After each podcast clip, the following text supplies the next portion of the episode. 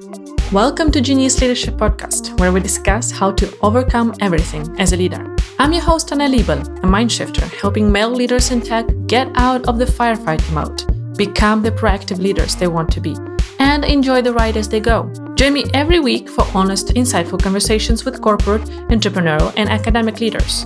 We discuss the roller coaster ride of leading from their zone of genius and when they don't. If you find this show valuable, please subscribe and share it so that more of us can live a healthier and happier life. Now, let's get into the episode.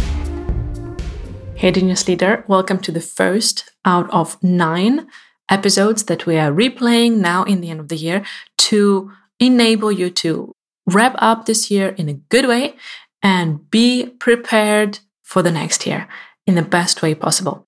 And today, let's start with a mind shift that will hopefully take you out of the overwhelm about all the things you've got left to do this year. Let's go.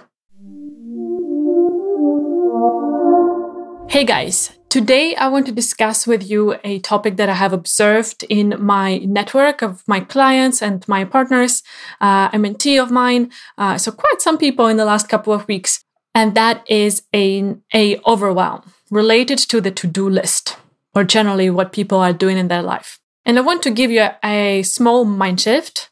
We talk about mind shifter, right? So uh, this is something that I'm very passionate about. And also some practical tool that you can use to really change your attitude and your approach. And also the use of the productivity tools like a to-do list in whatever shape or form you're using it. So the first thing that I want to talk about is addressing this attitude towards the to do list. What I have seen so far quite a lot is that people feel like it's a fin- finite, fin- finite. it's a it, it's a list that has an end, and it's the, that at some point a successful to do list is the one that where everything is ticked off. And I want you, if you are one of the people who who are seeing the to do list like that, to shift your mind towards having a list as a brain dump. So everything that comes to your mind that, oh, I need to do this, I need to do that, I need to write to that person, I need to go there, and so on and so forth. You just have a living document, a list that that becomes this repository of all those ideas and thoughts that you have about what should be done. And if you do this small shift, what you notice is that by definition, it does not have to be completed at any given point of time to be successful. This is a list where you'd really download the things. And what I see a lot in, in my client sessions that quite often in the beginning, they're just really pouring everything out on me that happened in the last week or two, whatever, depending on how often I meet with that client. And I just pretty much just sit there silently, maybe taking some notes uh, in written or mentally that are what, what I want to address, but I just give them space to do that. And this is because people have not mastered this process of downloading their thoughts somewhere and that's why they need me on the receiving side to really offload their brain, especially with the high achievers, people whom I'm working with. They have ambitions, they have so many ideas, they have so many uh, balls in the air, they're, they're juggling so many projects ongoing at the same time. And once they master this skill of getting that out on paper or on a screen, whatever resonates better uh, with you and works best for you, it becomes so much easier to handle that stuff. It doesn't take the headspace.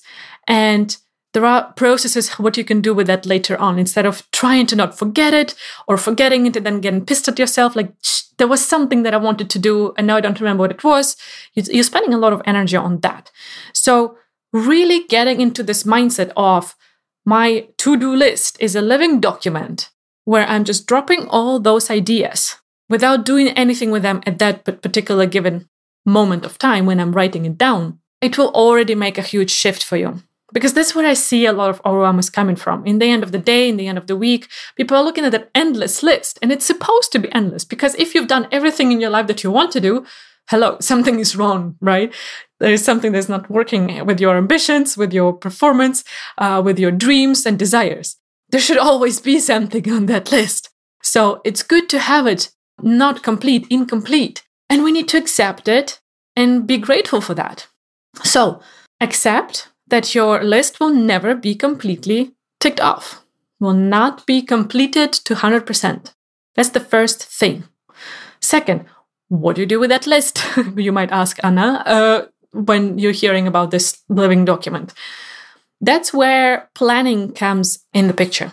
I do it usually on a weekly, and if we just break it down on a more micro level of day to day, on a weekly basis and daily basis. So I have my to do list. Uh, and yeah, um, on the video I can actually show it, but on the audio you won't hear it. So I have a planner. I found the format of the planner that works best for me, which is the vertical. So the days are vertical columns on the planner. So I have seven of those and then some uh, space for the notes. And now those notes on the side, so here you see the days, and then on the notes on the side is it's my living list of to-dos. And during the week, I just put the things there when they come up on, uh, on to my mind.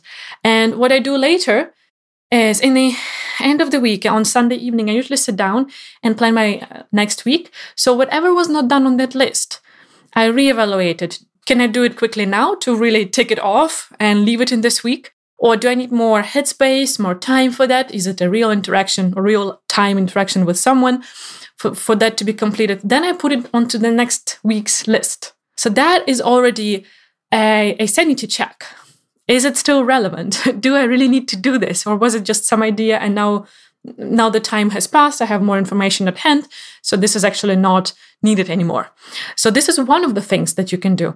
You have those ideas, you have cleared your spa- headspace from them, and then you reevaluate them in the end of the week. You can do it on Friday afternoon. There are some people who call themselves Friday finishers, and they would prefer to do it that way to really have the have that off the mental load of that off their shoulders for the weekend.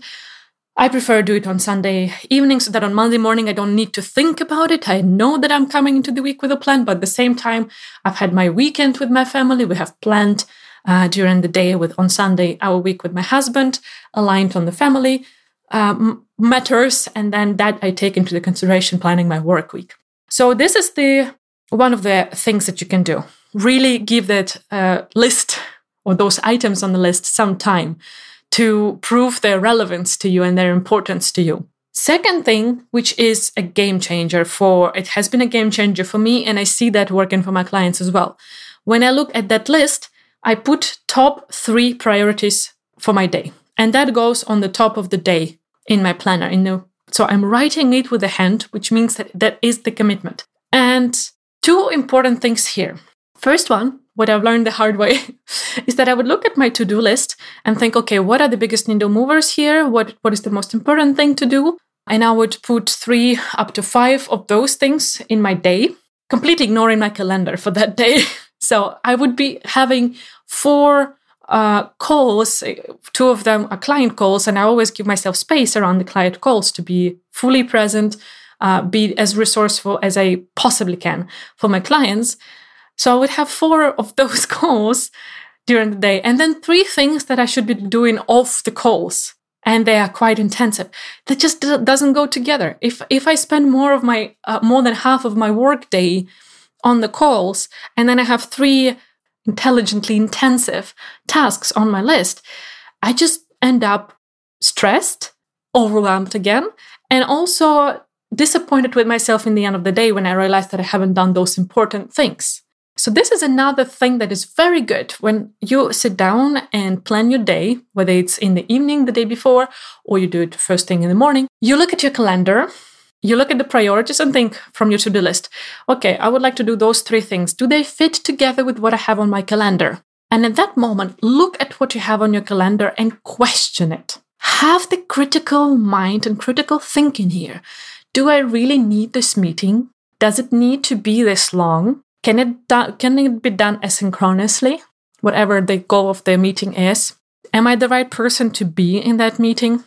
Is this the right time to have that meeting? Those are the questions that you can ask yourself and take action. I sometimes cancel things or ask to move them if I see that this is not the right priority for me for tomorrow. I know I'm committed to this call, but right now I need to shift it. I do that. Or I ask, okay, can, can I prepare this way or what can I prepare so that way I shorten this meeting? So this is an, another very important thing to combine the to-do list and the calendar. Because I feel like, and I've been there myself, for quite a while, we have those two parallel words, worlds. In both of them, or in each of them, we have the capacity planned for ourselves at 120%. So in total, it's 240% of ourselves that we want to give to our to-dos. How nonsense is that? try to shift that.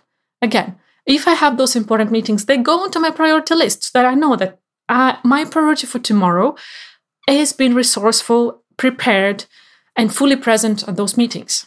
Period. I might have some things to do with my team on my back uh, back end in the business, do some other catch up on the LinkedIn, create the content, whatever it is. But if those meetings really stay in the calendar as they are, after me questioning them, their timing, the duration, whether I should be there, can it be done synchronously, and so on, then it's fine. And I let myself be in that priority, or I commit to that, to that prioritization, and I stand by it. So this is how you can think about the what ends up on the daily level. Three, maximum five priorities. And again, it doesn't mean that you're not allowed to do more, but whenever you sit down and like, okay, what do I do next? You don't look at your endless to do list and think, okay, what can I take off right now? You look at your priorities list first and foremost. And ideally, they are reflected on your, on your calendar as blocks of time that you put for that. Because that again makes it easier for you to see, like, okay, now I have this block for, for doing, for creating content for the next week, in my example, or for giving feedback to my team. I have that. And if I have a white space in my calendar, then I can look at some quick to dos if it's 15 minute slot, for example, some quick to dos from my endless list because I know that none of my priorities take 15 minutes.